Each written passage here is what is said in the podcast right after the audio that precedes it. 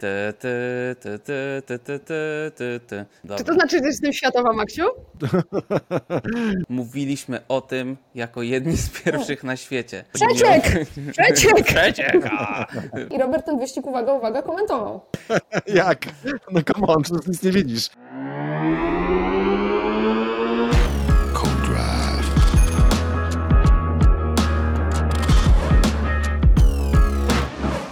Witamy w Co-Drive przed Grand Prix Brazylii. Fiesta! Fiesta! My, czyli Aldona Marciniak. Dzień dobry Aldona i Cezary. Gutowski. Witaj y, Cezary. Dzisiaj porozmawiamy sobie najpierw oczywiście o torze Interlagos. Y, Następnie kto zdobędzie wicemistrzostwo konstruktorów. Czy ludzie mogą dać wreszcie kierowcom spokój. Kolejne zespoły nie zmieszczą się w limicie budżetowym i czy Pierre Gasly będzie tęsknił za akrobacjami w samolocie? Następnie pytania od Was, który z kierowców Formuły 1 poradziłby sobie w WRC? I temat luźny o pewnym Brazylijczyku, bo do Brazylii się przenosimy, ale zaczniemy od toru Interlagos.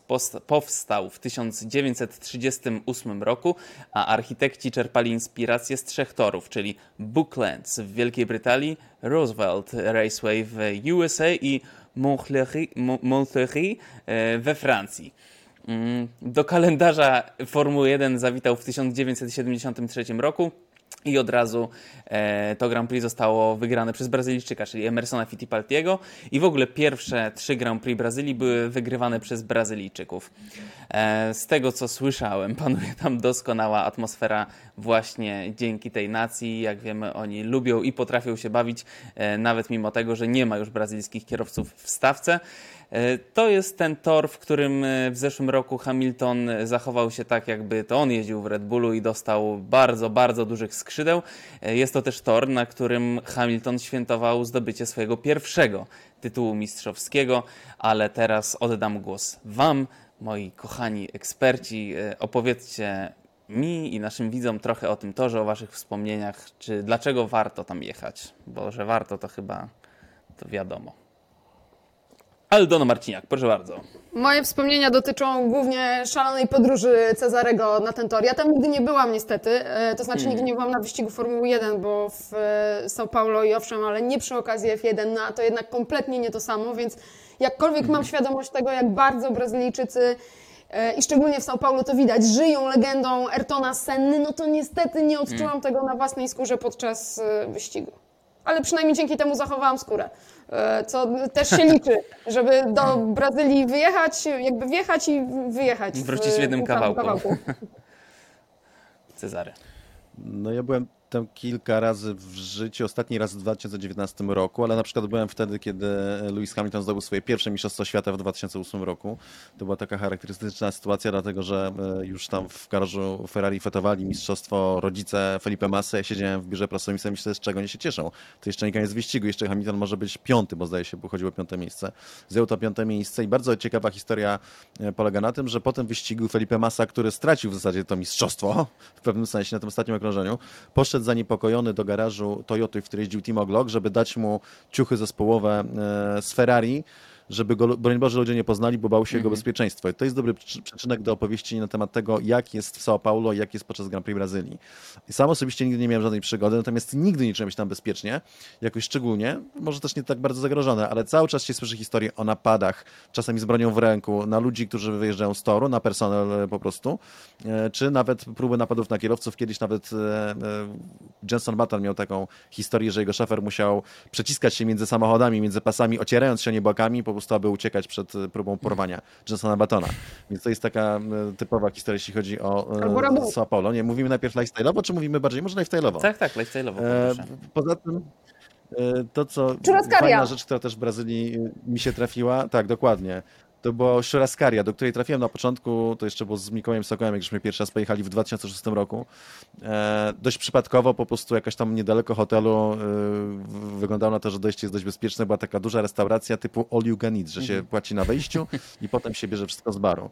E, ogromny bar sałatkowy, i jakieś tam dodatkowe rzeczy, słodyczy i tak dalej. Siadamy przy stole i widzimy, że chodzą e, kelnerzy z takimi szpadami, na których były nabite najróżniejsze rodzaje mięsa, najróżniejsze. I e, po prostu chodzą i cały czas podchodzili tak, że się nie można było od nich opędzić. Dopiero po jakimś czasie, żeśmy się zorientowali, że tam jest takie kółeczko, że jest si albo no. I że jak jest e, si na zielono, to wtedy oni podchodzą, a jak no, to nie podchodzą, bo wiedzą, że masz dosyć. I tak jak się mówi, że najlepsze mięso, wiem Max, że wybierasz mięso, więc to jakby... Poproszę. Nie no, Max jest wegetarianem. Proszę. wegetarianem. Proszę I opowiadać. tak jak się mówi, że najlepsze mięso ponoć jest w Argentynie, tak z moich doświadczeń, a byłem w Argentynie, to jednak najlepsze, jakie kiedykolwiek jadłem mięso na świecie całym, to jest właśnie w Brazylii i właśnie taka churrascaria to jest, to jest ten, ten typ e, restauracji, do której warto na takie mięso pójść i warto pójść, żeby poczuć klimat e, Brazylii. Podróż, o której mówiła Aldona, to była pierwsza wyprawa w ogóle na Grand Prix Brazylii, też leciałem z Mikołajem w 2006 roku i tak jakoś były zabukowane bilety, żeby było taniej, żeśmy lecieli e, w tamtą stronę, chyba leciliśmy przez Mediolan albo przez Rzym. E, Stamtąd jeszcze, zdaje się, lądowaliśmy gdzieś po drodze, e, to było chyba w Kolumbii i z Kolumbii dopiero lecieliśmy do São Paulo, a z powrotem mieliśmy postój w jakimś mieście, już nie pamiętam, brazylijskim, takim przez cały dzień. Cośmy pili na lotnisku te e, Soczki. z kaszasą te alkohol. Nie, nie caipirinha, to były chyba, czy te, czy są dwie, caipirinha i, i mojito. To chyba żeśmy caipirinha pili, więc y, potem na noc podróż była dość ciężka w związku z tym. E, do Portugalii, w Portugalii nocleg jakiś tam w środku nocy w Lizbonie, gdzieś tam pod tym, pod, e, pod lotniskiem, chociaż na kilka godzin i potem jeszcze z Portugalii leciliśmy, jeśli dobrze pamiętam, z powrotem do Włoch i z Włoch leciliśmy do Polski. To były takie czasy, kiedy, kiedy się latało na Nabiliście, szczęście nabiliście mil jak wściekli. Nie wiem, czy Tak, jak wściekli. Inne wspomnienia z tego, z Brazylii, to pamiętam, kiedyś byłem w takim wielkim hotelu, w tym hotelu chyba też Robert e, mieszkał, czy akurat wtedy, wtedy byli jakby koledzy, koledzy z Polsatu, e, ekipa, z którą tam jakoś też miałem do czynienia przez jakiś czas. I e, przyszedł Kimi do baru w piątek wieczorem i ten, i zamówił e, podwójny strzał czegoś białego, wypił to duszkiem i wrócił do pokoju hotelowego. Mleka, tak? I to były też jakieś lata 2000, druga, mleka, znaczy mleko, ale takie było przezroczyste e, i bez bąbelków. To owsiane takie E, jest. To było pod koniec lat. Jak, jak nie Tak, tak, zamieszasz, tak, to no jest właśnie, no. przezroczyste trochę. pod koniec, więc to są jakieś takie z grubsza przygody, jeśli chodzi, jeśli pamiętam o, o Grand Prix e, Brazylii. Oczywiście tam jest e, grupa Ayrtona Senna. Mm, e, No, co, co też się no, chyba nazywa Morumbi, bo to jest taka w ogóle dzielnica. Przefajny widok jest w ogóle z, z toru. Taki tor jest po- położony, padok jest do, położony dość wysoko, jest duża różnica wzniesień, no to może bardziej do kwestii technicznych, ale bardzo fajnie widać tam gdzieś w tle jakieś bloki mieszkalne, w środku jakieś takie już może bajorko bardziej, a nie jezioro, bo Interlagos to między jeziorami. To się przez tej nazwy w ogóle spacery na środek toru są bardzo fajne. Tor zupełnie inaczej wygląda, mówiąc szczerze, ze środka toru, jak się stoi przy torze, e, niż w telewizorze. Bardziej malowniczo. mów- mów- Do toru, szczerze, jeszcze, ładnie do toru jeszcze wrócimy za chwileczkę. Chciałbym, żebyśmy rozwiązali Mhm. jedną kwestię, która jest bardzo ważna dotycząca Brazylii. Kojarzycie tą piosenkę, która leci ty, ty, ty, ty, ty, ty, ty, ty, ty, ty, ty, ty. Nienawidzę jej. Sa, ta, co, No. Samba di. Janeiro. No Janeiro. właśnie, chciałem, chciałem, chciałem rozwiązać, co I śpiewacie, bo każdy tam śpiewa co innego. I ja na przykład zawsze śpiewałem całe życie Samba, de Janeiro. Moja koleżanka śpiewała Samba, Kijami. I byłem ciekawy, co wy śpiewacie, bo nie ma szans, żeby śpiewać tam de Janeiro. No chyba, że jesteście tacy światowi, że od początku słyszeliście tam No Janeiro. ja de Janeiro. Czy to znaczy, że Ja jestem jestem światowa, Maksiu? Janeiro, ale Tak, jesteś światowa oficjalnie. Znakę światowca. Dobrze, e, ale wracając do międzyjeziorza. Długość okrążenia 4309 metrów, liczba okrążeń 71, to nam daje dystans 305,879 km. Najszybsze okrążenie 1.10.540 Valtteri Bottas w 2018 roku. Dla porównania Marcel Visconde w Porsche GT3 Cup 1.39.444, czyli no 30 sekund, 29 sekund równo praktycznie wolniej. Terminarz. I teraz ważna rzecz, to jest kolejny i ostatni w tym sezonie weekend sprinterski.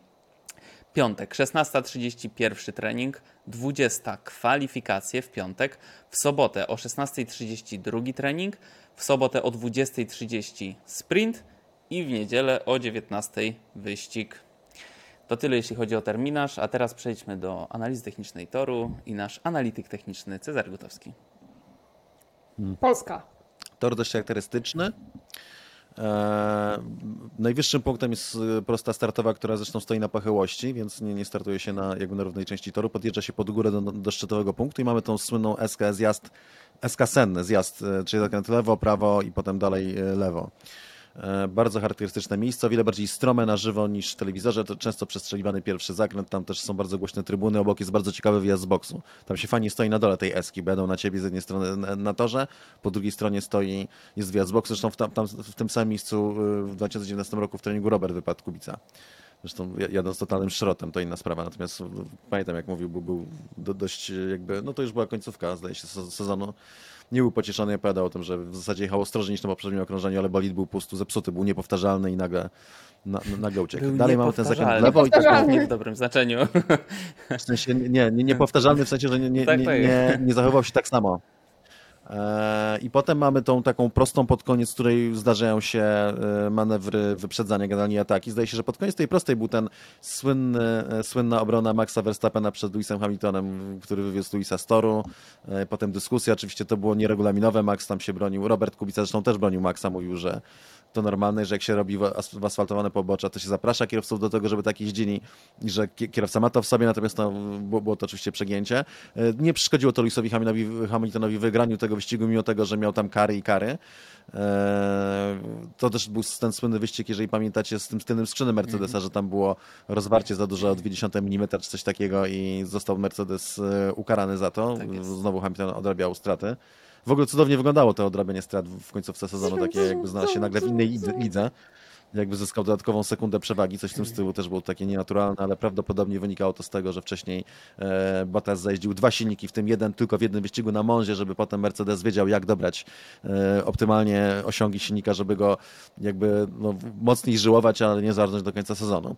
Tak to mniej więcej e, wyglądało w tamtym sezonie. Potem mamy, wjeżdżając w środek toru, sekcję taką trochę bardziej krętą, techniczną, trochę tam krótsze, proste i ciaśniejsze zakręty i oczywiście ten słynny podjazd już na e, główną prostą, tak naprawdę z łukami e, dość mocnymi, ale to się traktuje jako główna prosta, znowu bardzo stromy, charakterystyczny, dużo się tam działo rzeczy e, interesujących, między innymi taki poważny wypadek, najpierw wypadł Mark Webber na tym podjeździe, nie pamiętam w którym to było roku, coś stylu 2004, trzeci, jakoś tak. Mark Webber, za- Aldona zaraz wygoogla to. Zaraz po, potem jechał Fernando Alonso w Renault, który zignorował żółtą flagę, w związku z tym wpadł na koło Marka Webera i z ogromnym impetem uderzył w ścianę jedną, a potem drugą, więc była z tego totalna rozpierducha. Naprawdę wyglądało, warto sobie to wygooglać w ogóle, zobaczyć tę, tę, tę sytuację. Wystarczy wpisać pewnie Interlagos Weber Alonso albo Interlagos Al Alonso i to się, jeden z pierwszych wyników na liście to będzie to. Warto zobaczyć ten wypadek. E, I potem jeszcze sędziowie źle policzyli okrążenia i przyznali błędnie e, zwycięstwo Kimiemu Raikkonenowi zamiast Giancarlo Fisichella, bo po prostu źle odliczyli okrążenia i potem przed kolejnym wyścigiem, przed Grand Prix San Marino była taka mikroceremonia, podczas której Kimi Raikkonen oddał puchar zwycięzcy Giancarlo Fisichella, który jechał wtedy w Jordanii, dobrze pamiętam, więc to było w ogóle takie wow. E, No, jedna, jedna mała Tak, dygresja. tak, się pamiętasz, e, Cezary nam opowiadał o tym wyścigu. E, Boże, Cezary. Cezary nam opowiadał, ale również Robert opowiadał nam o tym wyścigu. To był 2003 rok i Robert ten wyścig, uwaga, uwaga, komentował. I Robert teraz po Japonii, gdy było to całe zamieszanie z Verstappenem, przypomniał nam o tym, gdy się widzieliśmy tam dzień później. I mówi, ja wtedy od razu powiedziałem, że na podium powinien być Fisichella. Od razu, od razu to wiedziałam. Wystarczy znać regulamin.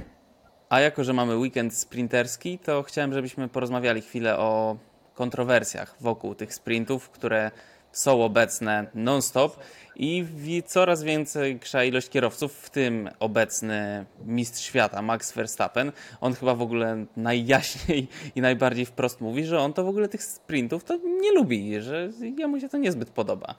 Ale jak wiemy, w przyszłym roku będzie tych spri- weekendów sprinterskich 6, tak? Dobrze pamiętam? 5 czy 6? 6. 6, y, czyli jeszcze więcej. Oczywiście nie ma na razie przebąkiwania nawet o tym, żeby było ich więcej, ale domyślam się, że to będzie szło w tą stronę, zwłaszcza, że postępuje amerykanizacja, Las Vegas i tak dalej, więc y, sprinty na pewno będą coraz bardziej przepychane przez Liberty Media, moim zdaniem. Tak sądzę, że one będą po prostu wciskane coraz bardziej. To jest taki lekki początek, przyzwyczajcie się. No a co wy uważacie na ten temat? To znaczy wiem, co uważacie, bo już rozmawialiśmy tak naprawdę o tych sprintach, natomiast y, same kontrowersje, no co weekend to ktoś się wypowiada, że to nie jest dobry pomysł. Oprócz, y, tak, kto to był? Stefano Domenicali i ktoś jeszcze, kto powiedział, że większość kibiców w ogóle mówi, że super. Tak, to jest ulubiony cytat y, Cezarego, że większość kibiców mówi, że super, tylko niestety w żadnym sondażu można- to się nie potwierdza. E, Natomiast faktycznie bardzo dobrze, że Max Verstappen zaczął o tym otwarcie mówić, bo głos mistrza świata waży więcej. Ja się nie łudzę, że zostanie szczególnie wysłuchany, ale jeżeli on wychodzi i mówi, dla mnie to jest nudne, bo myślę tylko o tym, żeby dojechać do mety nieuszkodzonym samochodem i znaleźć się mniej więcej w top 3, no to jaka to jest reklama e, sprintów? E, Pojawiają się oczywiście jakieś pomysły, żeby to udoskonalić i na 2024 rok może coś się zmieni, jeżeli chodzi o reguły parku zamkniętego. E, To jest jakaś, e, jakaś nadzieja, która może by sprawiła, że, że ten format weekendu będzie, będzie ciekawszy i że będą w sobotę drugie kwalifikacje do niedzielnego wyścigu. To jest, e, to jest ta alternatywna koncepcja. Nie robimy tego drugiego treningu w sobotę rano, który jest points, robimy, drugie, robimy sprint i drugie kwalifikacje do niedzielnego wyścigu i to nam w jakiś sposób przywraca tę naturalną, naturalną dynamikę weekendu. No a że sprinty są... Dlaczego? Może wyjaśnijmy dlaczego. Słucham? Dlaczego ma, ma, ma, ma przywrócić? Może wyjaśnimy, dlaczego ma to wyjaśnić, te, wyjaśnimy, tak? Bo w, te, w obecnym systemie jest tak, że o kolejności do startu w niedzielnym wyścigu, czyli w najważniejszym wyścigu, tym, z którego się wyciąga najwięcej punktów, decyduje kolejność e, w sobotnim sprincie. Więc w tym momencie, i to Max ostatnio znowu mówił, podkreślał, że kierowcy boją się ryzykować. E, uszkodzenie bolidu nawet nieduże, że spadną na koniec stawki e, i w związku z tym będą mieli przekreśloną niedzielę, no bo będą startowali z tyłu stawki, co oczywiście no, bardzo utrudnia robienie postępów w wyścigu. I każdy jeździ zbyt ostrożnie. I w momencie, gdyby było rozdzielenie i byłyby osobne kwalifikacje do sprintu, a potem osobne do niedzielnego wyścigu, to byłaby większa szansa, że kierowcy będą walczyć i ryzykować bardziej w sprincie, który też z natury ma tą wadę, że jest krótki, trwa 30, 30 minut, co oznacza, że na jednym komplecie opon można go przejechać całego i nie ma też żadnego zróżnicowania strategicznego, plus kierowcy no, oszczędzają opony, żeby wy, wy, wytrzymały pełny stint i po prostu no, traci na atrakcyjności. Cały pomysł, y, nie, nie trudno zgadnąć, jest y, jakby raz, że on niesie ze sobą oczywiście pieniądze sponsorów, i już tam jakieś kryptowaluty się zapisały na to, żeby być podpisanym jako sponsor tego sprintu konkretnie, więc jest to więcej pieniędzy. No i druga rzecz ma być wycelowane w tych kibiców nowej generacji, których też mam nadzieję witamy wielu u nas, e, którzy przyszli w pewnym sensie za Netflixem, którzy no zdaniem ludzi z Formuły 1 jakby nie mają w sobie na tyle zainteresowania, żeby się skupić na półtorej godziny wyścigu w niedzielę, więc jako, że 15 minut to za dużo, to wyścig sobotni trwa pół godziny na zasadzie takiej, że prosimy, zostańcie jeszcze kwadransik i w związku z tym mamy nudny sobotni 30-minutowy sprint, który miał zachęcać, a tak naprawdę chyba zniechęca i którego, no nie słyszałem, żeby jakiś kierowca powiedział, że lubi sprinty. Przypuszczam, że potem jak Max kolejny powiedział, że ich nie lubi, to Lewis Hamilton powie, że je lubi. No to będzie ten pierwszy kierowca. No ale właśnie, bo tak, z... No tak, mówię serio. miecz jest obosieczny, bo z jednej strony może się okazać, że kierowcy będą bardziej ryzykować e, w tym e, sprincie, jeżeli będzie, będzie podwójna sesja kwalifikacji. Z drugiej strony może się okazać, że nikt nie będzie tego oglądał z widzów przed telewizorami na przykład, bo wszyscy i tak będą czekali na kwalifikacje przed wyścigiem. Nie wiem, zobaczymy. Ja też nie jestem wielkim fanem tychże sprintów. Ty jeszcze chciałeś coś dodać, Aldona, czy mi się wydawało? Już... Nie, myślę, że to jest e, e, ten moment, żeby iść dalej. Dobrze, to idziemy dalej. Zacznę od y, wielkiej tezy, która jest prawdą. Mówiliśmy o tym jako jedni z pierwszych na świecie. Mamy na to papiery, mamy to oficjalnie, mamy lepiej to niż taśmy. to mamy nagrane, mamy to nagrane na YouTubie z datą. To jest ważniejsze niż podpisane umowy. Otóż, czy Mercedes jest w stanie wydrzeć wicemistrzostwo świata konstruktorów Ferrari? Dzieli ich 40 punktów, zostały nam dwa wyścigi plus sprint. Z jednej strony wydawałoby się karkołomne, z drugiej strony to Ferrari. Jest bardzo śmieszny teraz żart krążący w związku z całą tą aferą Ilona Maska, mianowicie y, i Twittera, krótkie wprowadzenie, powiedział, że nawet jeżeli ktoś y, sobie, mm, że jeżeli ktoś nie zaznaczy wyraźnie, że jego konto jest parodią, to wtedy będzie banowane. I zaczęli ludzie pisać, że e, ten zespół nie pisze, że jest parodią zespołu Formuły 1, więc trzeba ich zbanować. o Ferrari. E, oczywiście jest też o nie- niektórych zespołach piłki nożnej, ale już w to nie wnikajmy. Mm, Więc moim zdaniem to jest jeszcze naprawdę sprawa otwarta, a James Vaus, Boże, zawsze mam problem z nazwiskiem, Vaus, czyli dyrektor do spraw strategii w Mercedesie, powiedział, że drugie miejsce jest ich celem. Zapowiedział, że chcą o nie walczyć. czy Mercedes będzie wicemistrzem świata konstruktorów i czy im się to będzie opłacało? Jeszcze mam taką tezę. Czy oni Moim chcą zdaniem je tego nie zdobyć wyciągną. naprawdę? Moim Za zdaniem duża- tego za nie duża wyciągną. przewaga. 40 punktów, dwa wyścigi. E, ostatnio w dwóch wyścigach zdjęli 27 punktów Ferrari, w, przy czym w jednym wyścigu były kary. E, Ferrari nie było w więc- jednym. Tak, więc, e, więc moim zdaniem tego, tego nie wyjmą, ale tak jak Max mówisz, być może wcale to nie będzie na tak gigantyczną szkodę, przynajmniej z punktu widzenia CFD i symulatora. Finansowo wiadomo, ale oni akurat no, tak strasznie tych pieniędzy nie potrzebują, bo je mają. No właśnie, i się zastanawiam, czy po prostu sobie ktoś tam mądry nie wyliczy zysków i strat, tak? No, z trzeciej strony nie sądzę, żeby powiedzieli, albo żeby Lewis Hamilton się zgodził, słuchaj, dojedź tam siódmy, żebyśmy przypadkiem Nie, no wiadomo, tego wiadomo, że nie, wiadomo, że nie, ale mm, można szukać y, pozytywów, ewentualnie tego trzeciego miejsca. Cezary? No mi się wydaje, że tam nie będzie takiej kalkulacji. To to Wolf powiedział, myślę, całkiem fa fajnie, że tak naprawdę najbardziej mi zależy na tym, żeby wygrać wyścig przed końcem sezonu, żeby pokazać sobie przede wszystkim i innym, że odrobili te straty i że są znowu w czołówce. I to faktycznie byłoby ważniejsze, jeśli chodzi o motywację.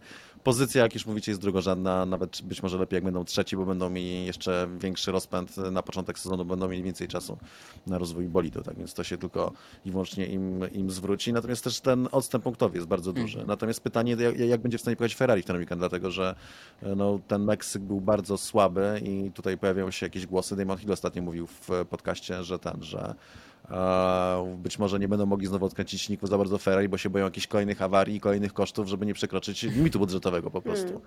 E, I to może tłumaczyć to słabość Ferrari. Ferrari oczywiście ma fatalną końcówkę sezonu.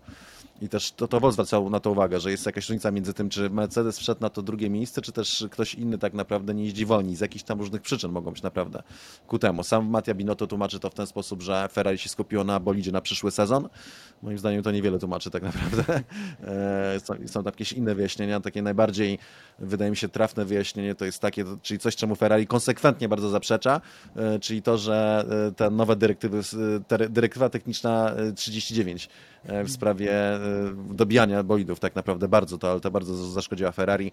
Nie tylko ich spowolniła, ale przede wszystkim sprawiła, że zużycie opon się bardzo, bardzo zwiększyło w Ferrari i po prostu usadzili, usadzili zespół w ten sposób. FI i Mercedes, tak więc no to będzie zależało, e, wydaje mi się, od tych czynników. Natomiast różnica punktowa jest duża, tak? I to by wymagało jakiegoś tam wielkiego sukcesu Mer- Mercedesa i jakiegoś tam, nie wiem, podwójnego DNF-u Ferrari, co? Patrząc na Meksyk, jeżeli to jest faktycznie, nie, nie jest tam jedno, jednorazowa wtopa związana z tym, że sobie nie poradzili zbyt, ze zbyt wysoką wysokością, tylko jest to działanie Ferrari e, no, celowe, które no, jest jakby wycelowane w oszczędzanie samochodu, żeby dokończyć sezon bez dodatkowych kosztów, no, no to, to odwróci jakby losy tej rywalizacji. A jeśli Mam nie poradzili nawet sobie z off-top, wysokością, to Interlagos też jest y, 800 metrów y, nad poziomem morza. Otóż to. No ale to wiesz, to już takie no, Nie tam 2200, grube. rozumiem. No, tak, tak, tak, tak, dokładnie. To nie, nie 2 km z hakiem, tylko ten, tylko Niecały kilometr. to 800 to już Słuchajcie, jeszcze zanim przejdę dalej, yy, chciałem powiedzieć, i teraz uwaga, jeżeli ktoś nie ogląda, ktoś nas słucha, a nie oglądał Gwiezdnych Wojen, to niech wyłączy na minutę. Okej, dobra. Zawsze jak Czary mówi lub Aldona, dyrektywa numer 39, to czuję się jakby zaczął kazać nam, kazał nam zabijać Jedi. Po prostu tak jak się tam ten imperator mówi Order 66 i oni tam wszyscy okej i, i zaczynają do nich strzelać. Jest to... Cezary, oglądałeś Gwiezdne Wojny? A, ty mówisz o tych, o tych, o tym prequel, tych tak, prequelowych, tak? O, z... A, okej, to szczerze nie pamiętam tej sceny, jakoś mnie utkwiła w pamięci. No Eee, Nic tam, nic, jest, nic tutaj nie słyszałeś, jasne? możesz, sobie obejrzeć jeszcze raz. W ogóle dużo będę dzisiaj krzyczał w tym podcaście i znowu, kierowcy kogo? chcą spokoju. Na kibiców teraz. Z jakiego pokoju? Chcą pokoju na świecie. Kierowcy chcą pokoju na świecie. Kierowcy chcą, No, jak, jak po każdym wyborze mistrza. kierowcy chcą spokoju, to nie są żarty. Formuła 1 notuje rekordowe ilości kibiców przybywających na tory, na tory, na wszystkie tory. Praktycznie co weekend mamy rekordowa re- record attendance. Najwięcej ludzi przybyło w ten... Zawsze jest ta grafika w zasadzie, już się do niej przyzwyczaiłem. Ostatnio się złapałem, że czekaj, co tydzień to jest. Po prostu co tydzień, co tydzień, co dwa tygodnie przychodzi najwięcej ludzi. I z tego, co czytamy, kierowcy coraz częściej zamykają się w tych swoich motosiedzibach e, ekip, przed, żeby uniknąć kibiców, którzy mają wykupiony ten full, pełny dostęp e, do padoku. Rzekomo nawet jeden z kierowców został w Meksyku złapany za rękę przez jednego z VIP-ów w drodze do samochodu po kwalifikacjach. Tam została zawołana ochrona, zostało to jakoś wyjaśnione, ale niesmak pozostał. Mm, mam tutaj cytaty z Daniela Ricciardo. Po pierwsze, e, teraz atmosfera w padoku jest dużo lepsza. Padok 8 czy 10 lat temu to było smutne, to przygnębiające miejsce, to takie tłumaczenie słowa, ale byłoby wspaniale, gdyby ludzie mogli przestrzegać trochę zasad. I praktycznie w te same tony uderza e, Toto Wolf. I chciałbym, żebyśmy porozmawiali w ogóle o tym, jak się zmieniał padok z Waszej perspektywy też, bo na przykład e, z tego co wiem, ponieważ nie byłem za jego czasów w padoku, ale za czasów Berniego Ecclestona wejściówki takie złote, że możesz wchodzić wszędzie, no były na wagę nomen omen złota. Ciężko było je dostać. Trzeba zacząć od tego, że padok to jest takie absolutnie magiczne miejsce w Formule 1, miejsce, o którym się marzy, żeby się dostać. Jakby jednym z największych przywilejów tego, że jest się dziennikarzem pracującym przy Formule 1, to jest to, że ma się tę wejściówkę. W przypadku telewizji płatną, w przypadku e, prasy bezpłatną, aczkolwiek trzeba no ja, żeby e, jakby utrzymać moją wyjściówkę, no to mu, mu, tak rocznie około 100 tysięcy muszę wydawać na podróże, żeby ją trzymać. De facto w tym roku będę miał trochę inną, znaczy w przyszłym roku już, bo, bo, bo jakby... No, bo jakby trzeba, wy, przepraszam, bo trzeba wy, być na jakiejś ilości wyścigów, tak? Żeby ją utrzymywać? Żeby, tak, żeby utrzymać taką stałe wejście, trzeba być na 14, więc, więc no, to, to jest ten, to najlepsza wyjściówka, powiedzmy, dziennikarska, teraz będę miał race by race, już, już tego nie utrzymam. Tak czy inaczej jest to cały czas przywilej, który jest e, za darmo, o ile reprezentujesz wystarczająco ważne media. No i oczywiście ważne jest, żebyś miał ten rekord, żebyś był w zapisie FIA, to tym jest łatwiej. Tak więc jest to jakby wejście do takiego, no, do miejsca marzeń. Ja pamiętam moją pierwszą wizytę w padoku, to było Grand Prix Wielkiej Brytanii 1999, wyścig, w którym Michael Schumacher, mój faworyt na tamte czasy, złamał nogę. W ogóle tak to się dość interesująco złożyło i było to dla mnie niewiarygodne przecież, że nagle znalazłem się w epicentrum tych wszystkich ludzi, których dotąd oglądałem w telewizorze albo czasami na jakiejś tam imprezie zewnętrznej Formuły 1, czy to w Pradze, czy to w Polsce. Nagle oni wszyscy w jednym miejscu w padoku, co ich w telewizorze oglądałem od lat kilku ładnych, po prostu wszyscy pod ręką, absolutnie bejczna sprawa padok zmieniał się z latami. Twierdzenie, że był jakimś, nie wiem, nudnym miejscem 8 e, lat temu, to nieprawda. Nigdy nie był nudnym miejscem. Zawsze był miejscem bardzo ciekawym, bardzo fajnym. Co ciekawe, co wyścig to różne padoki. Na przykład w Brazylii, e, nie wiem jak oni pomieszczą dużo ludzi, bo padok jest bardzo ciasny w Brazylii. Do tego jeszcze jest dość niski, bo są takie jeszcze przęsła na górze, no jest tam po prostu ciasno. To wysokich ludzi już w ogóle nie pomieszczą. Jak, jak się mieści. Nie, będzie takie, taka belka, że jak się nie zmieścisz, to po prostu nie wchodzi. Jest to było to miejsce ekskluzywne, taki rodzaj azylu, czyli tam są kierowcy, tam są zespoły, ich szefowie, tam się kręcą dziennikarze, mają, mają dostęp, jakiś taki e, najważniejszy personel Formuły 1, no jest to po prostu, było to miejsce bardzo trudne do odwiedzenia, były tam jakieś powiedzmy padoktury dla gości na zewnątrz na VIP-owskich pasach, natomiast generalnie takich osób z zewnątrz, co się tam brały po prostu od tak, nie wiadomo z, z jakiej przyczyny, nie było. Goście zespołów oczywiście, czyli takiej wyjściówki zespołowej jeszcze, to jest mhm. taki, to jest też dobry biznes dla ekip, że mają wyjściówki do padoku i po prostu on, część oczywiście rozdają ważnym gościom, tam sponsorom, partnerom i tak dalej, a część, a część po prostu też się sprzedaje. E, tak to funkcjonuje. No i faktycznie zauważyłem, że w tym roku szczególnie bo padok, a, padok umarł. Wraz z COVID-em dojście do padoku zostało praktycznie zamknięte. E, dla dziennikarzy piszących, tam telewizje nie mogli się znajdować tam, ale wtedy nie mogli wchodzić do biura prasowego, jakieś takie, zrobiły się totalnie jakieś podziały i padok się bardzo zmienił tej pory, czyli przed, e, przed COVID-em był bardzo otwarty w tym względzie, że może nie było tyle osób co teraz, ale na przykład e, no, jak człowiek chciał pójść na lunch w padoku i do tego walnąć lampkę wina albo nawet buteleczkę piwa, albo dwie, to mógł sobie na przykład pójść do Red Bulla. O danych godzinach po prostu tam było otwarte też dla dziennikarzy, dla gości ogólnie, można tam było sobie wejść, zjeść dobre lunch, różne rzeczy serwowali.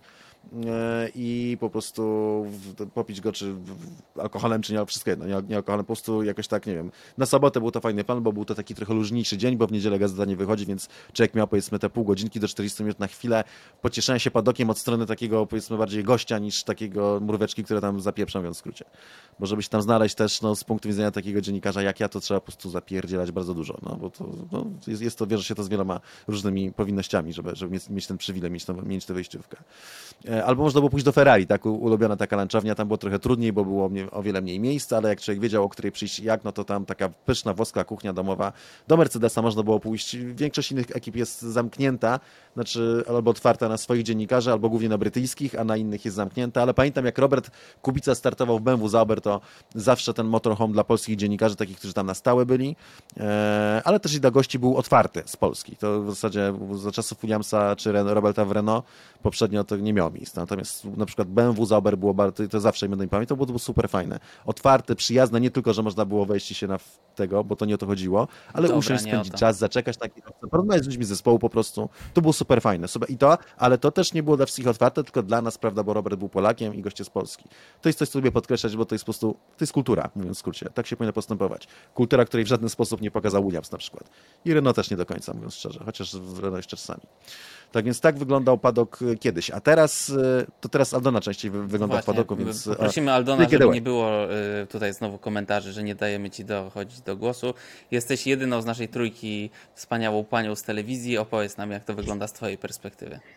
Teraz się to odbiło w drugą stronę po covid kiedy rzeczywiście wszystko było wymarłe jest w padoku mnóstwo ludzi. E, to jest związane także z planem biznesowym Liberty Media, bo wcześniej faktycznie, tak jak mówił Cezary, do padoku mogli wejść goście zespołów, goście Formuły 1. W tej chwili możesz, mając miliony monet oczywiście, ale możesz sobie wykupić za 10 tysięcy euro wejściówkę, która da tobie wejście do padoku. I nad tymi ludźmi faktycznie nie bardzo jest e, kontrola.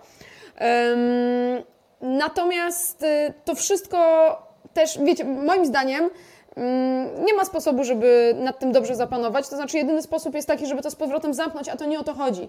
E, bo te padoki mają wyjątkowy klimat e, i też bardzo, w bardzo dużym stopniu tworzone przez, przez gospodarzy samych. E, padok w Meksyku, opowiadaliśmy o tym, jest szczególny padok w Austrii, gdzie mamy muzyczkę lokalną i panowie nam jodłują na, na przywitanie nas w swoich spodniach e, skórzanych. Tak, w strojach ludowych, panie też strojach ludowych. Dokładnie, to jest, to, to jest przepiękne. E, są też padoki kompletnie bez takiej atmosfery lokalnej.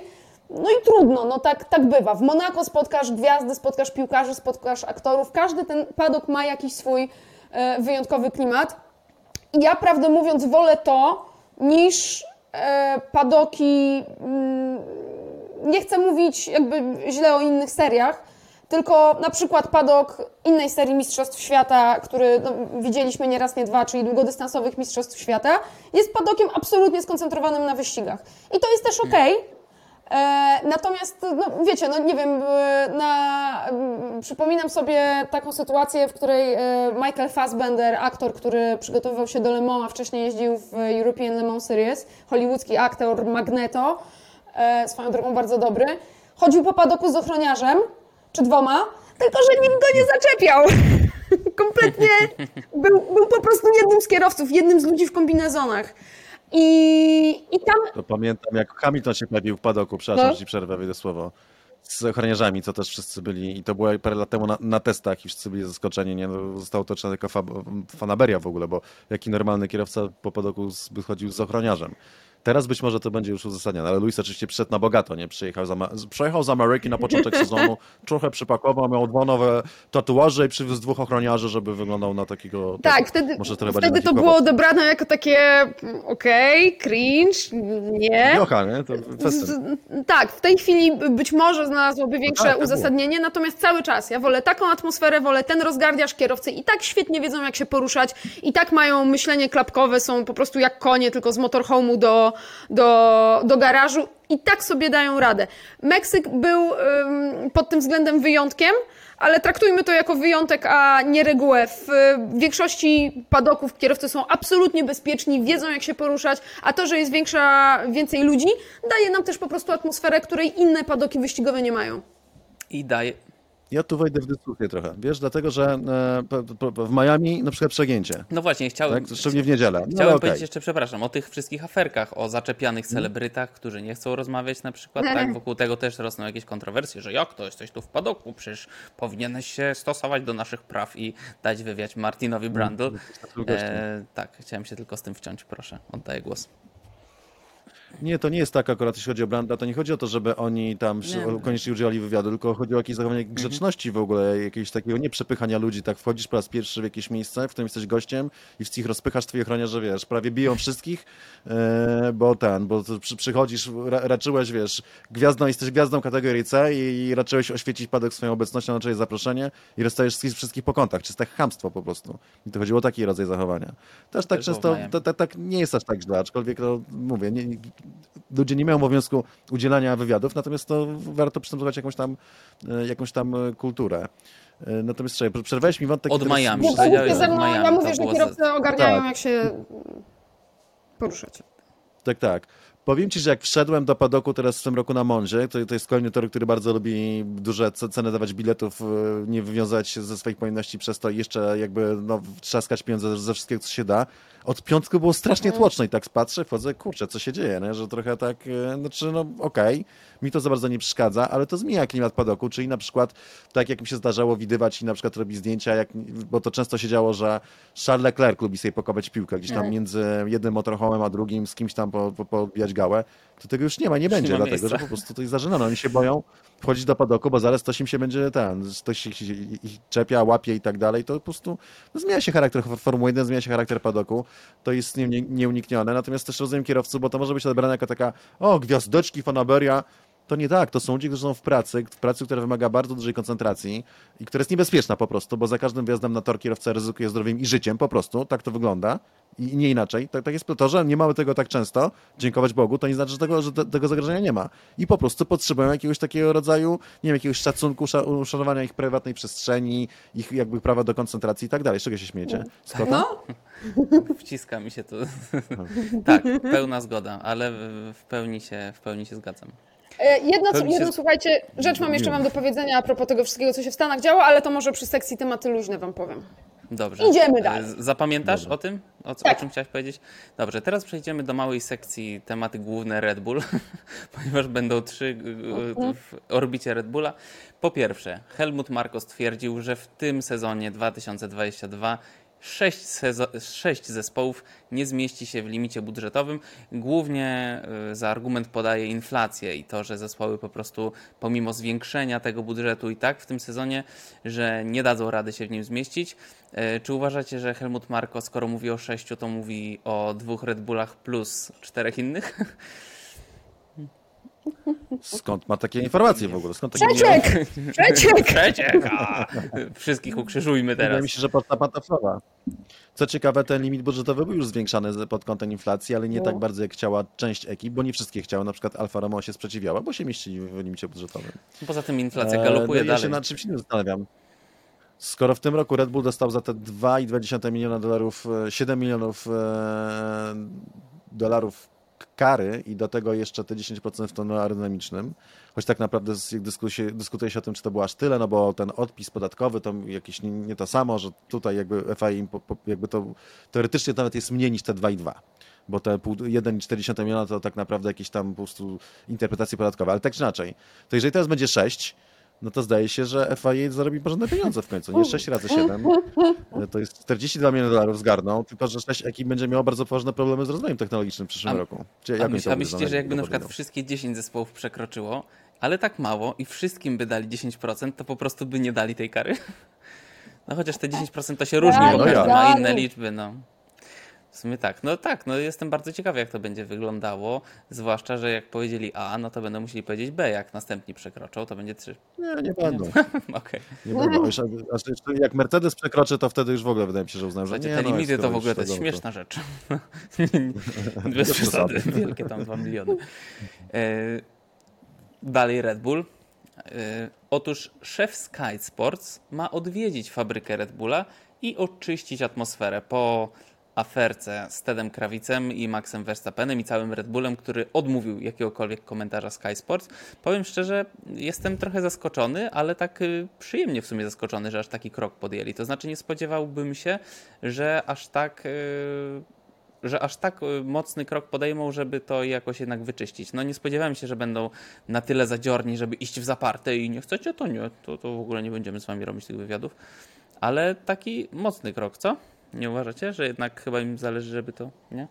Mm, nie, natomiast jeszcze pamiętajmy o jednej rzeczy. Cały ten e, bojkot Red Bulla był rzeczą tak naprawdę symboliczną, bo po pierwsze od strony technicznej to wygląda w ten sposób, że oni cały czas mają do dyspozycji materiały Formuły 1, a więc cały czas pokazują Tak, rozmowy których użyli. Mhm. Nie mają po prostu ekskluzywnych rozmów, ale mogą spokojnie użyć wywiadu Christiana Hornera, który jest przeprowadzony przez reportera Formuły 1, Willa Buxtona i tak dalej, i tak dalej. To samo dotyczy wypowiedzi Maxa Verstappena. Poza tym cały ten bojkot dotyczył tylko Meksyku, a ponieważ rzecz się wydarzyła, wyszła w sobotę po kwalifikacjach, to sprowadziło się to do niedzielnego wyścigu. No wow, wielki mi bojkot. W Brazylii już mają rozmawiać normalnie. E, więc to jest takie. Oczywiście to dostało dużo prasy, dużo zainteresowania, natomiast e, nie ma żadnych faktycznych e, konsekwencji dla Skaja. E, I wątpię, żeby tutaj się coś jakoś dramatycznie zmieniło. Czy Coś, czego ostatnio się zdaje się George Russell nabijał Tak. w Las Vegas. tak, tak. e, Możesz rozmawiać z tak, Perezem? Na, na poziom żartu. Mocnym, jakby ostrym posunięciem byłoby wywalenie Teda Krawica za to, co robi konsekwentnie, natomiast to nie nastąpi, no bo Krawic jest po prostu mega dobrym reporterem i, i bardzo ciekawy robi ten program swój, po prostu ma bardzo dobre dojście. Co prawda uważam, że wielu kwestiach y, się myli, tak, jak się coś czyta, czy słyszy to, co Ted Krawic wymyśla, co się może wydarzyć, to to jest jakby w 95% po prostu nigdy nie trafia. E, No ale generalnie jest takim chary- charyzmatyczną, bardzo ciekawą postacią. Natomiast e, rzecz jeszcze raz tutaj sprowadzana do, na jakiegoś poziom żartu jest absolutnie karygodna i wstrętna. I ona będzie miała dalsze reperkusje. To są reperkusje tej retoryki, którą robił Lewis Hamilton trochę, a bardziej wokół niego Mercedes, ludzie Mercedesa. Budowania tej propagandy i na każdym kroku negowania prawa Maxa Verstappena do Mistrzostwa Świata kierowców w zeszłym roku, co jest po prostu wstrętne, niesportowe. I absolutnie wyobraźcie sobie, że ktoś by robił dokładnie coś takiego w kierunku Lewisa Hamiltona. Byłoby tysiąc powodów, żeby to zrobić. Można było znaleźć w danym sezonie, w danym mom- momencie, bo to, co zrobił Red Bull, nie było wyjątkowe. Po prostu takie rzeczy się dzieją w Formule 1 przy, przy różnych momentach, przy różnych aspektach. Jest dużo kontrowersji e, wokół takich wydarzeń i tyle, więc to nie było nic, nic wyjątkowego. Wyobraźcie sobie, że to idzie w kierunku Lewisa Hamiltona. Przecież za to były kary sportowe. Ludzie by byli wykluczani z wyścigów za coś takiego, bo to niegodne i tak dalej, bo to sam Szczerze, więc to jest absolutnie, to jest pokłosie wstrętnego zachowania takiego absolutnie niegodnego sportu i sportowców, e, e, które jest e, jakby było propagowane przez obóz zwycięskiej ekipy do niedawna. I tyle. I to już nawet nie sam Ted Kravis ponosi za to odpowiedzialność, tylko za cały ten, cały ten notion, tak, te brytyjskie jakby propaganda, jak to na, nazywamy i przedstawienie rzeczy jakby oddając je od, fa- od faktów, tak, sprowadzając sezon 2021 do jednego wyścigu, w którym e, błąd popełnił dyrektor tego wyścigu, nie pierwszy i w, jakby w karierze i nie pierwszy w tym wyścigu. Wcześniej przecież Hamilton mógł zatrzymać pozycję, która została tak naprawdę wywalczona poza torem. To też był błąd, o którym się nie mówi. I, I jakby wmawianie światu, najbardziej osobom, no raz, które uwielbią Lisa Hamiltona, a dwa osobom średnio garniętym chyba także, że, że, że to było de decydujące, prawda? Jest to, no to jest to po prostu obrzydliwe. A- A obrzydliwe jest też z tego względu, że robią to osoby, które stawiają siebie za wzór e, jakby ludzi, nie? Te- Tego, jak się trzeba ludzi traktować i świat i tak dalej, to, to, to jest po prostu, to, to nie uchodzi. Dobra, moi kochani, bo No ale cóż, stało się, było, bywało i jeszcze kon- będzie konkret zdarzało. odpłynęliśmy. Ja tu chciałem luźniutki temacik o Pierze Gaslim, a weszliśmy na tematy światopoglądowe, więc wracam. Wracam. Nie, bez przesady. Żartuję. Gasly y, dał taką bardzo fajną wypowiedź właśnie o Red Bullu. E, O tym, bo przypomnijmy dla tych, co może nie wiedzą, że odchodzi z rodziny Red Bulla po tym sezonie do Alpine, będzie tam z Ukunem i będą tam sobie we dwóch, ale póki co jeszcze jest w tym Red Bullu i opowiada, dlaczego mu będzie brakowało tejże marki. Będzie mi brakowało wszystkiego tego, co przychodzi, gdy jesteś kierowcą Red Bulla, a czego wy, widzowie, nie widzicie na co dzień. To, co widzą ludzie, to padok, sprawy wokół F1, a ta firma to coś o wiele, wiele większego. To jest długi cytat, więc proszę się rozsiąść wygodnie. Bycie częścią rodziny Red Bulla daje ci dostęp do bardzo wielu różnych aktywności i sportowców. Poznałem ich wielu, a to, czego się od nich dowiedziałem, jest bezcenne. Latałem samolotem akrobacyjnym, skakałem ze spadochronem, surfowałem w Australii. Będę to wspominał do końca życia. I tutaj moja ulubiona część. Jechałem do oddziału Red Bull America, wszyscy się mną zajmowali. Potem Red Bull Japonia, wszyscy się o mnie troszczyli. To zupełnie inny wymiar. Bardzo y, to jest moim zdaniem właśnie ciekawe, ponieważ y, zapomina się o tym, że to jest po prostu gigantyczna marka, która ma swoje macki na całym świecie i cała ta, cała ta gałąź, czyli Red Bull Extreme Sports i tak dalej. Mm, I właśnie to, o czym mówi Gasly, że po prostu on jest jedną z tych głównych twarzy, no może nie z pierwszego szeregu, bo to jest Max Verstappen i Sergio Perez, ale gdzie nie pojedzie, tam się po prostu to jest nasz człowiek, wiedzą nim, jak się nim zająć. Zastanawiam się, czy jest jeszcze jedna tak, jakaś taka marka, która byłaby aż tak wielka, szeroka, no ciężko to powiedzieć, że wielka, ale zastanawiam się, czy jest jeszcze taka jakaś marka, która daje aż tak szeroki zakres wszystkiego, absolutnie wszystkiego. No bo hmm, Ferrari, Znaczy, wiesz, no to dadzą im faktycznie, Ferrari. faktycznie jak pojedziesz gdzieś jako Ferrari, to też będziesz rozpoznawalny, no ale tylko będąc w No Red Bullu tak. możesz przybić piątkę z Felixem Baumgartenem, tak? No o, o, o tym mówię, właśnie tak. To znaczy możesz pojechać, no ale co, pojedziesz do salonu Ferrari i tam cię przytulą? chyba, że, chyba, że tyle. Jazdę testową masz Znaczy- za darmo w Dubaju. Z Gaslym jest y, dla mnie inna ciekawa sprawa sportowa. Mianowicie Gasly, jak e, wszyscy świetnie wiemy, ma 10 punktów karnych i dopiero w maju mu się pierwsze skasują. Tylko, że w maju będzie kierowcą Alpin i będzie walczyło o wiele więcej niż e, teraz jako kierowca Alfa Tauri. I właściwie pytanie brzmi, e, gdzieś to przeczytałam, już nie pamiętam gdzie, bardzo mnie to ubawiło. Czy Gasly nie powinien zrobić w Brazylii wszystkiego, żeby dostać bana na Abu Zabi? I odbębnić tego bana jeszcze teraz w Alfa Tauri, po to, Też o żeby się myślałem. nie stresować do maja, bo no, zarobi dwa punkty, a o dwa punkty naprawdę stosunkowo łatwo i ma ban w mm, wyścigu, w, tak, będąc ma już kierowcą spokój. Alpiny, gdzie Ma już to już spokój będzie miało znaczenie. Wcześniejsze wakacje, może jakaś No. premia tam. Słuchaj, Pierre, jakby lepszy silnik na start. Co Cezary uważasz? Powinien, y, myślisz, że jest na, na coś takiego szansa, żeby aż tak y, poszedł ostro? Żeby się wyeliminować z Abuza i wykartkować, mówiąc slangiem piłkarskim. Cholera wie, trudno, trudno będzie za nim trafić, bo to jakaś dziwna sytuacja, dlatego że no, ostatecznie każdy wyścig y, jest no, świętem Formuły 1. Nawet jak się ma na koncie 100, 200 czy 300, to jest cały czas po prostu coś wielkiego i coś ważnego. Są to też oczywiście bardzo wysokie kontrakty wizerunko, związane z wizerunkiem i też zapotrzebowanie sportowe dla kierowcy, jak kierowca, więc y, no, moim zdaniem no, plus jeszcze jakby byłoby to być może moralnie wątpliwe, gdyby nie fakt, że, że mamy y, całą instytucję przyjmowania specjalnie kar za wymianę silników, co jest dla mnie jakby czystym szczytem hipokryzji, po prostu po to, żeby zyskiwać przewagę sportową poprzez dodawanie kolejnych kompletów y, silnika, tak? Czyli to, jest omijanie regulaminu, zgodnie z, jakby z, taryfikatorem kar w, w regulaminie. E, Zobaczymy, natomiast jeśli chodzi o to, bardziej bym wrócił do, do tego wątku Red Bulla, to jest faktycznie coś wyjątkowego. Każdy zespół to inna historia. Ferrari to jest taki, oni tacy są, prawda, to jest ta historia, ale też dużo presji w środku, taka bardzo autonomiczna, zamknięta organizacja, do której niby każdy marzy, żeby się dostać, ale w środku też jest jakby dużo stresu i takiego, no, taka kultura blame culture, jak to mówią po prostu. Mercedes zupełnie inny rodzaj, taki też monolit, zamknięty, zwarty, bardzo dbają o swoich pracowników, są bardzo w takim swoim, swoim, w swoim sosie, mają świetnego szefa, najlepszego w Formule 1, to to Wolfa, e, bardzo dobry HR i generalnie tam dbają o swoich pracowników, no i oczywiście tego lidera, tego boga zespołu i jeżdżącego szefa, z całą pewnością Lewis Hamilton jest tą osobą, która tak naprawdę rządzi tym zespołem, bez cienia wątpliwości. Jest też jakiś taki rodzaj obudowy ekipy jakby w takim pionie od tego, prawda, faraona e, e, Lewisa Hamiltona. Będąc faraonem byłby, zdaje się, tym jakby faraonem Eddie Murphym z teledysku Michaela Jacksona Remember the Time, e, który jest swoją drogą świetnym teledyskiem i świetnym utworem. Nie wiem, czy kojarzycie w ogóle. jak to No pewnie. To w każdym razie tak wygląda Mercedes i jakby każdy ten zespół ma jakąś swoją kulturę. Red Bull jest w tym wyjątkowy.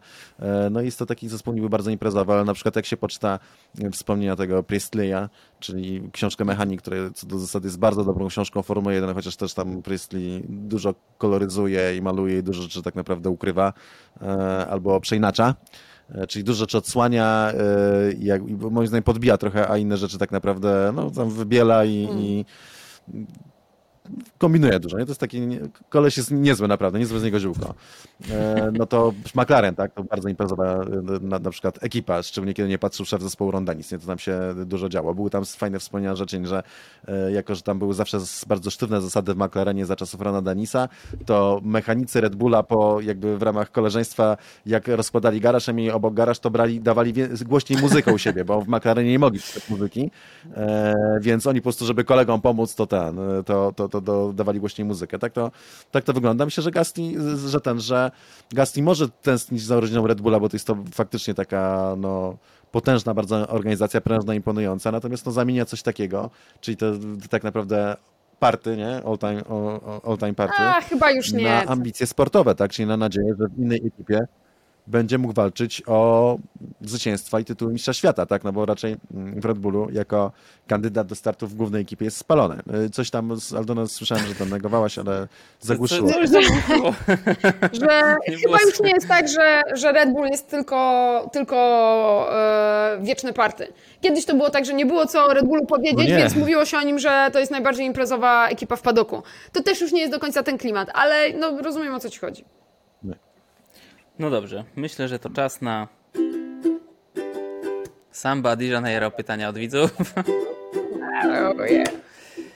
Pytania od widzów. Pierwsze pytanie od Pawła Petrykowskiego. Dziękujemy Pawle e, za kolejne pytanie i pozdrawiamy Cię serdecznie. Pytanie brzmi tak.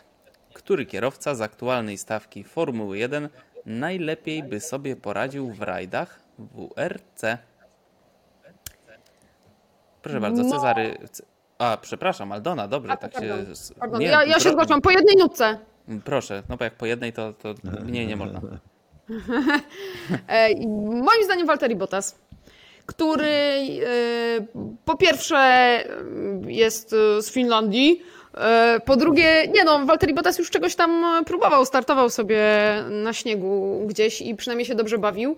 E, I zdaje się, że nie był taki, taki totalnie beznadziejny w tym, więc liczę na tę skandynawską szkołę, na to, że po prostu Skandynawowie mają, mają rajdy we krwi. I dlatego, a ponieważ y, ma do tego miętę i próbował, to, to jest mój bet. Cezary Gutowski. Moim zdaniem to mógłby być Yuki Tsunoda, może Nicolas Latifi, albo Mick Schumacher. Yuki, Yuki Nie, jest nie, absolutnie absolutnie. najlepszym. Dwóch widzę. Widzę, A Carlos Sainz? widzę dwóch kandydatów mocnych. Nie, no nie możecie Nie, wymienić nie, wszystkich Carlos teraz. to- No. Soft macho. Soft ma- Carlos jest z całym szacunkiem do jego ojca i tak dalej. Jest. Carlos Sainz jechał nawet przecież na tym, na przecieraku. Monte Carlo. E, jechał Monte Carlo. Wyobrażam sobie, że jest kierowcą rajdowym. Najtrudniejszy rajd e, w WRC prawdopodobnie. Monte Carlo, grand świetny.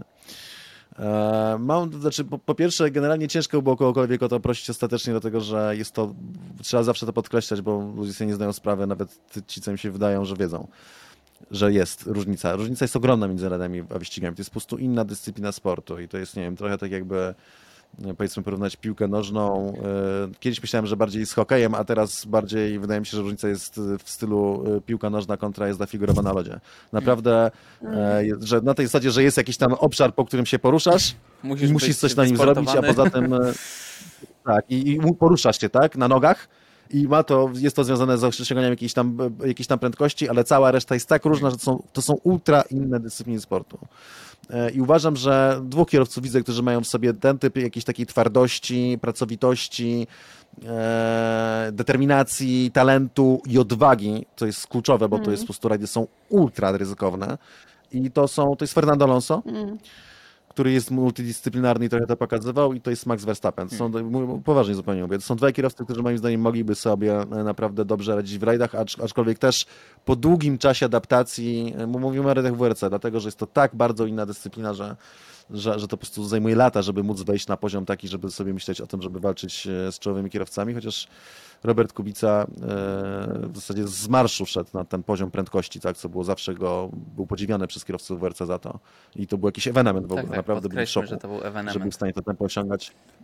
Tak, tak, tak. Natomiast jego przygody też, które miał, świadczyły o tym, że no ostatecznie możesz mieć nawet tak niesamowitą prędkość tak szybko jak Robert, ale jak nie masz doświadczenia, jak nie znasz specyfiki rajdów i tych konkretnych rajdów, OS-ów i tych pułapek, które mogą na, na ciebie czekać na tych OS-ach, no to zawsze będziesz miał jakieś tam poważne braki, e, i których nie nadrobisz o tak, nie? Które po prostu trzeba przerobić z czasem. Ja też chciałem powiedzieć Alonso, ale rozwinę jeszcze trochę to pytanie. Czy uważacie, że bliżej kierowcom F1 do poradzenia sobie w WRC, czy na odwrót? Kierowcom WRC do poradzenia sobie w Formule 1? Czy taki Van, Karl Van... Ach, Holender, miałem to już przygotowane na języku. Karl... Jak się nazywa ten, co wygrał Mistrzostwo Świata? No powiedz, powiedzcie. To, to... WRC, no ten młody, Które? ten młody. Ostatni mistrz WRC. Rewoltera, No ale. właśnie. No. Tak, tak, tak, dziękuję. No, Więc to jest tak. Doświadczenia dowodzą, że lepiej radzą sobie kierowcy wyścigowi w rajdach. Okej. Znaczy, Kimi Raikkonen, e, no tam może nie błyszczał, a- ale jakoś tam sobie funkcjonował w tych rajdach. Potem przyszedł Robert, który jeździł lepiej od Kimiego wyraźnie i zresztą osiągał też lepsze wyniki, mimo że jeździł gorszym samochodem, bo Kimi jeździł przecież Citroenem fabrycznym, juniorskim. E, jakby pokazują, że faktycznie kierowcy wyścigowi, bo kierowca wyścigowy ma e, to, co ma, To ma. to jest jakby wyczucie y, samochodu i, pano, tak, i panowanie nad maszyną, jakąkolwiek. Więc jak weźmiesz na odcinek, no, Ayrton Senna miał też testy kiedyś w tym, w e, samochodzie rajdowym i też ra- radził sobie wyśmienicie. Jak weźmiesz jeden odcinek specjalny, zamknięty, tak, który będzie miał powiedzmy, nie wiem, 2 km albo 5 i zamkniesz tam kierowcę rajdowego i wyścigowego, do, wyśmienitego, to jest duża szansa, że ten wyścigowy, szczególnie na asfalcie, ale nie tylko, ale szczególnie na asfalcie, w bardzo krótkim czasie w jego samochodzie zacznie klepać tego kierowcę rajdowego, bo on całe życie jest uczony szukania prędkości na tych zakrętach, ale jak ich wpuścisz na rajd, gdzie masz e, 300 km czym to oczywiście częściej powtarzam, więc powiedzmy masz 160-200 km różnych OS-ów i zakrętów różnych i różnych warunków podczas przejazdów, to się diametralnie zmienia. To się diametralnie zmienia. Wtedy kierowca wyścigowy po prostu traci głowę i przestaje funkcjonować. Natomiast były próby kierowców rajdowych. Sebastian e, Loeb miał testy jakieś tam w Red Bullu i nie tylko jeździł i, i tak y, są różne wieści. Niektóre twier- twierdzą, że był dość blisko, a inne, takie moim zdaniem najbardziej wiarygodne i mi oficjalne twierdzą, że nie, że nieprawda, że w takim samym, jakby w takich samych warunkach, jak jeździł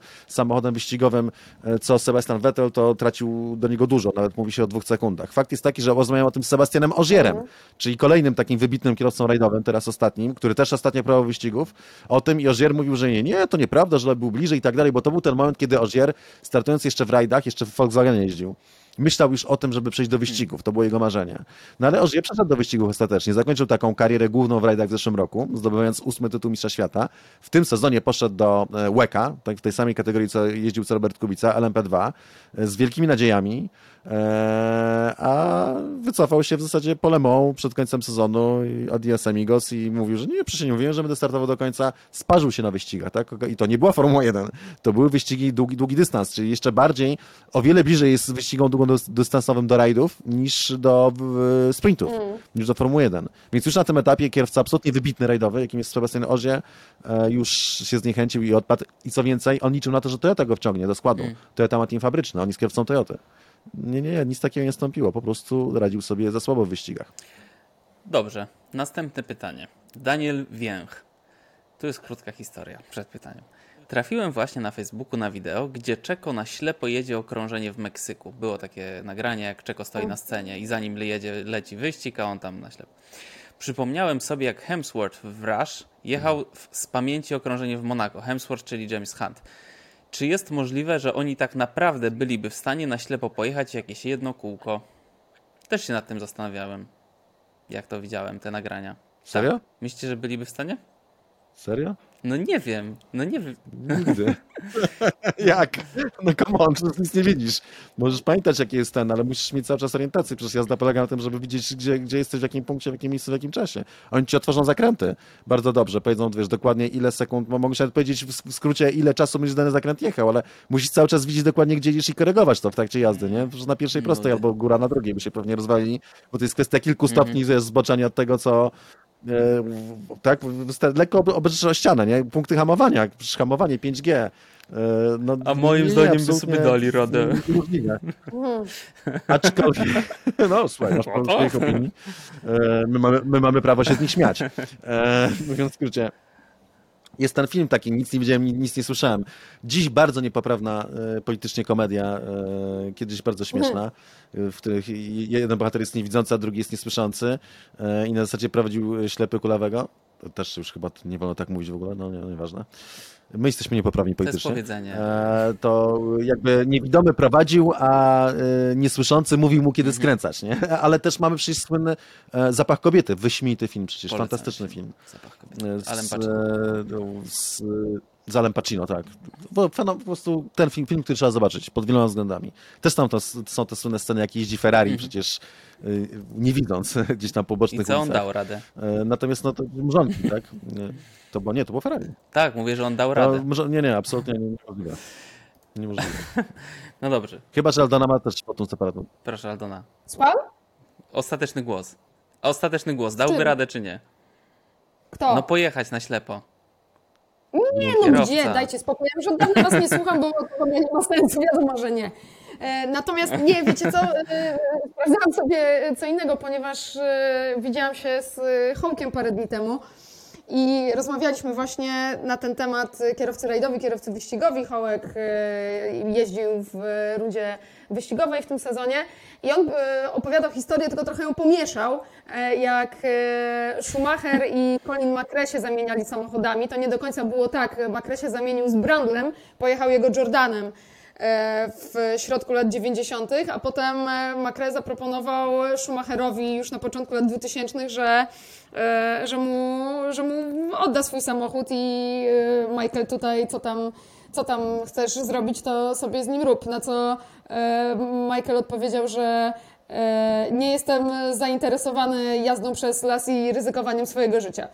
Więc jakby tak to do tego poprzedniego wątku nawiązując, tak to można spuentować.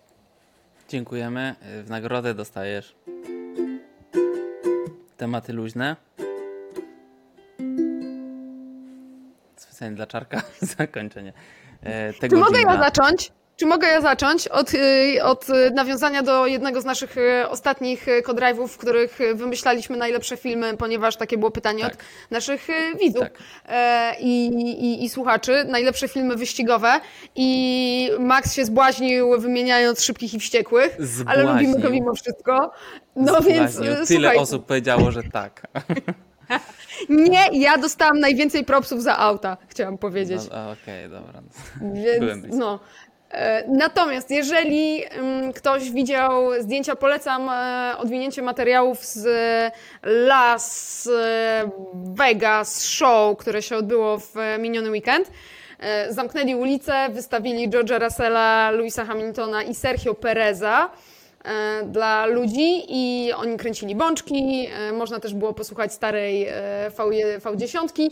Natomiast jedna rzecz, te samochody miały LEDy w podłodze skierowane na, na, na, na, na, na jezdnię, więc taki, takie ładne to niebiesko-zielone światło spod Mercedesów i wzium, tak, ciemno tak, i one tak. tak, tak zasuwają, więc to było, to było w twoim klimacie, Maksiu. Chyba mają ten sam gust co do filmu. Bardzo, bardzo mi się podobało i liczę, że wszystkie wyścigi nocne od teraz będą miały obowiązkowe LEDy w podłodze. Absolutnie. Uważam, że to było super i najlepszy filmik z tych wszystkich. No, za parę lat tak będzie. No bardzo dobrze, to było bardzo fajne. Najlepszy filmik był podpisany, że kiedy kiedy przegrywasz swoją wypłatę, a nagle po dywanie wjeżdża ci bolid Formuły 1, jak tam przez to kasyno przejechał. To było super też, polecam, żeby zobaczyć.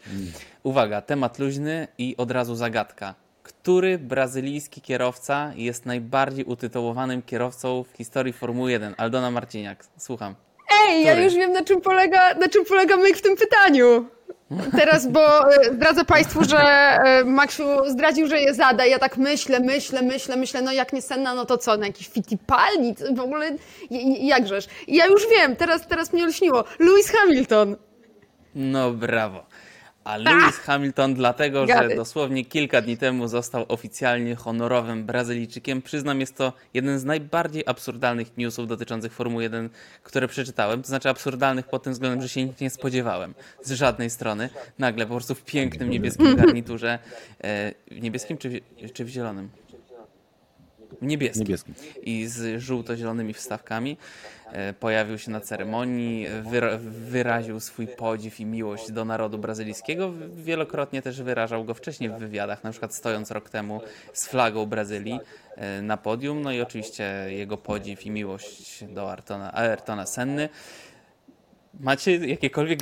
Umówmy się, Luis wyraża miłość do każdego narodu oprócz holenderskiego. Okej, okay. ale obywatel... może jego na przykład założył się kiedyś, że będzie miał 15 paszportów. I teraz. O.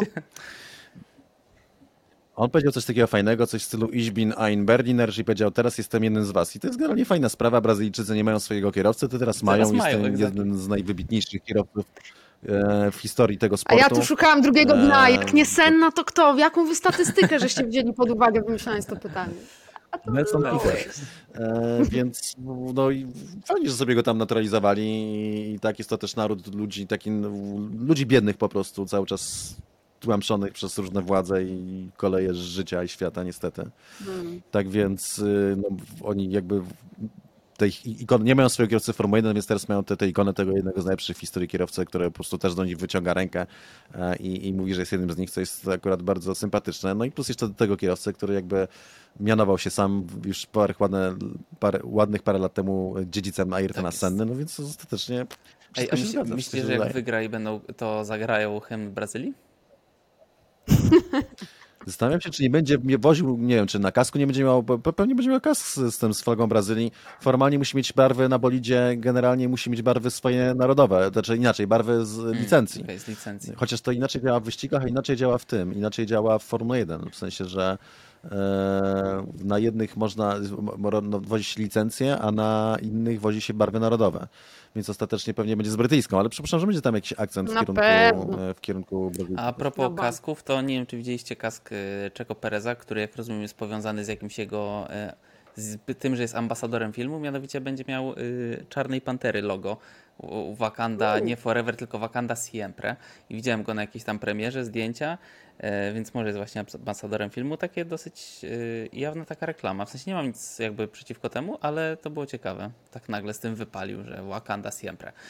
Jeszcze nie kończymy, ponieważ y, lecicie na rundę WEC w Bahrajnie. Państwo, kiedy słuchacie, jeżeli wstaliście z samego rana, żeby słuchać Codrive'u, to właśnie teraz oni są w samolocie. E, więc y, powiedzcie po pierwsze jeszcze parę słów, zanim zakończymy, e, o WEC-u, o tej rundzie, o tym, na co możemy liczyć i może parę słów o Bahrajnie, bo Czarek ma przynajmniej kilkanaście dobrych historii, wybierze kilka. No to proszę, Nie, no, jeśli chodzi o ostatnią rundę WEC, no to y, tam zespół Roberta Kubicy Prema Orlen Team walczy o Podium. podium w mistrzostwach. Moim zdaniem ciężko będzie je zdobyć. Tak? No, no nie jest to sezon zdecydowanie tak udany jak zeszłoroczny w LMS-ie, jeśli chodzi o mistrzostwa, no bo w LMS-ie było, z, z WRT było mistrzostwo, w WEC-u no niestety dużo takich przypadków i dużo perypetii. Natomiast mieliśmy podium w Le Mans, drugie miejsce w LMP2, absolutnie historyczny wynik Polak na podium w kategorii drugiej najwyższej, ale jeśli chodzi o tak naprawdę czysty sport, no to najwyższej, nie, nie, najtrudniejszej kategorii jaka była, bo taka jest prawda. Eee, więc, więc tu przynajmniej mamy ten sukces. Natomiast no, sezon moim zdaniem taki no, średnio zadowalający. Natomiast ostatnio to, co jest ciekawe, e, Iron Lynx, taki zespół spokrewniony z, z Premą, i właśnie ło- w, we współpracy z Premą ogłosił, że będą obsługiwali w najwyższej kategorii w Hypercarach, e, w Hypercarach prototyp LMDH e, dla Lamborghini. Tak więc to jest taki ciekawy, jadę tam do Bahrajnu, s- żeby podpytać Roberta, jak jego wygląda zaangażowanie w wyścigi w przyszłym roku. Robert się do tego odnosił, mówił o tym, że jego obowiązki w Formule 1, czyli kierowcy rezerwowego Alfa Romeo trochę się kłócą z, ze zdobyciem fotela y, w teamie fabrycznym w e, Mistrzostwach Świata w e, w- z innym producentem, tak, więc to jest jakiś, tam powiedzmy może być jakiś jakaś przeszkoda. Natomiast no zobaczymy, jak to się teraz ta sytuacja rozwija. Może Robert coś zdradzi, może będziemy coś powiedzieć. Wątpię, ale jak jednak. przyjedzie Lamborghini I tyle. na, na tor, to wiedz, że coś się dzieje. Tak. No nie, nie, nie, nie wiem, czy to by. Może nie. Al- Zobaczymy, Aldona, zobaczymy. Się, że lecisz? A, E, Bahrain. nie chciałem Aha. zapytać. Bahrain. Super fajne miejsce.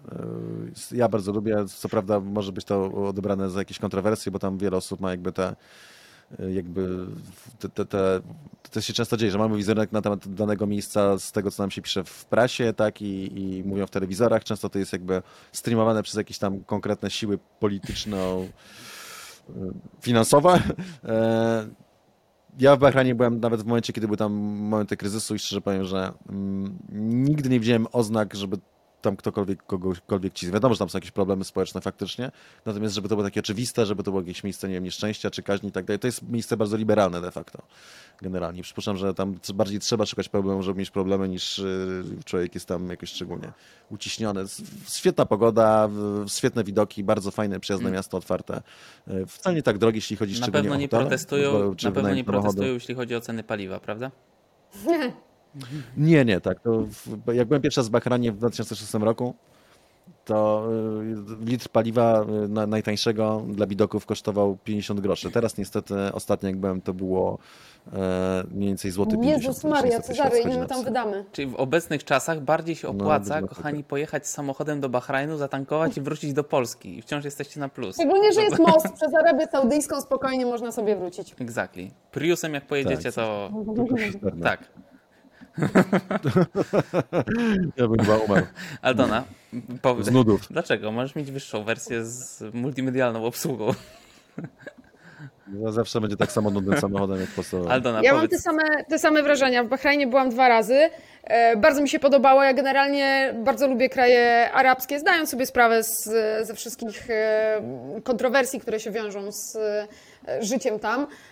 Natomiast mogę mówić ze swojej perspektywy. Moja perspektywa osoby, która tam e, przyjeżdża na tych parę dni podczas weekendu wyścigowego jest taka, że jest to fantastyczne miejsce, w którym z wielką przyjemnością przede wszystkim korzystamy z tego, co lokalne.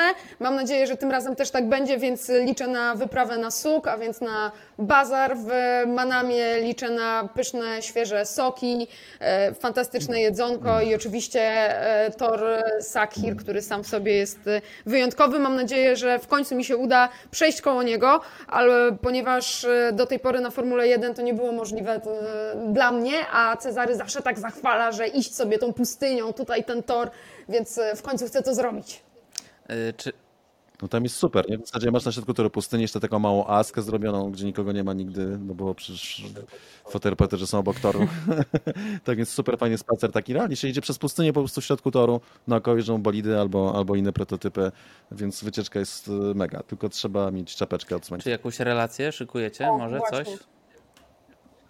No będą relacje, absolutnie będą relacje na mediach społecznościowych, pewnie do jakiegoś taktika i pewnie jak wrócimy, to jeszcze coś, jak, jak zapytasz, to i w jakimś vlogu opowiemy jednym czy drugim. E, No dobrze, to dziękuję Wam bardzo, bardzo za to spotkanie. Dzisiaj sobie troszkę dłużej pogadaliśmy i jeżeli mnie kalendarz nie myli, to y, widzimy się za tydzień w Kodrive i słyszymy przed ostatnim Grand Prix tego sezonu, a potem zobaczymy się w weekend wyścigowy, prawda? To już się zbliża wielkimi krokami. Tak jest.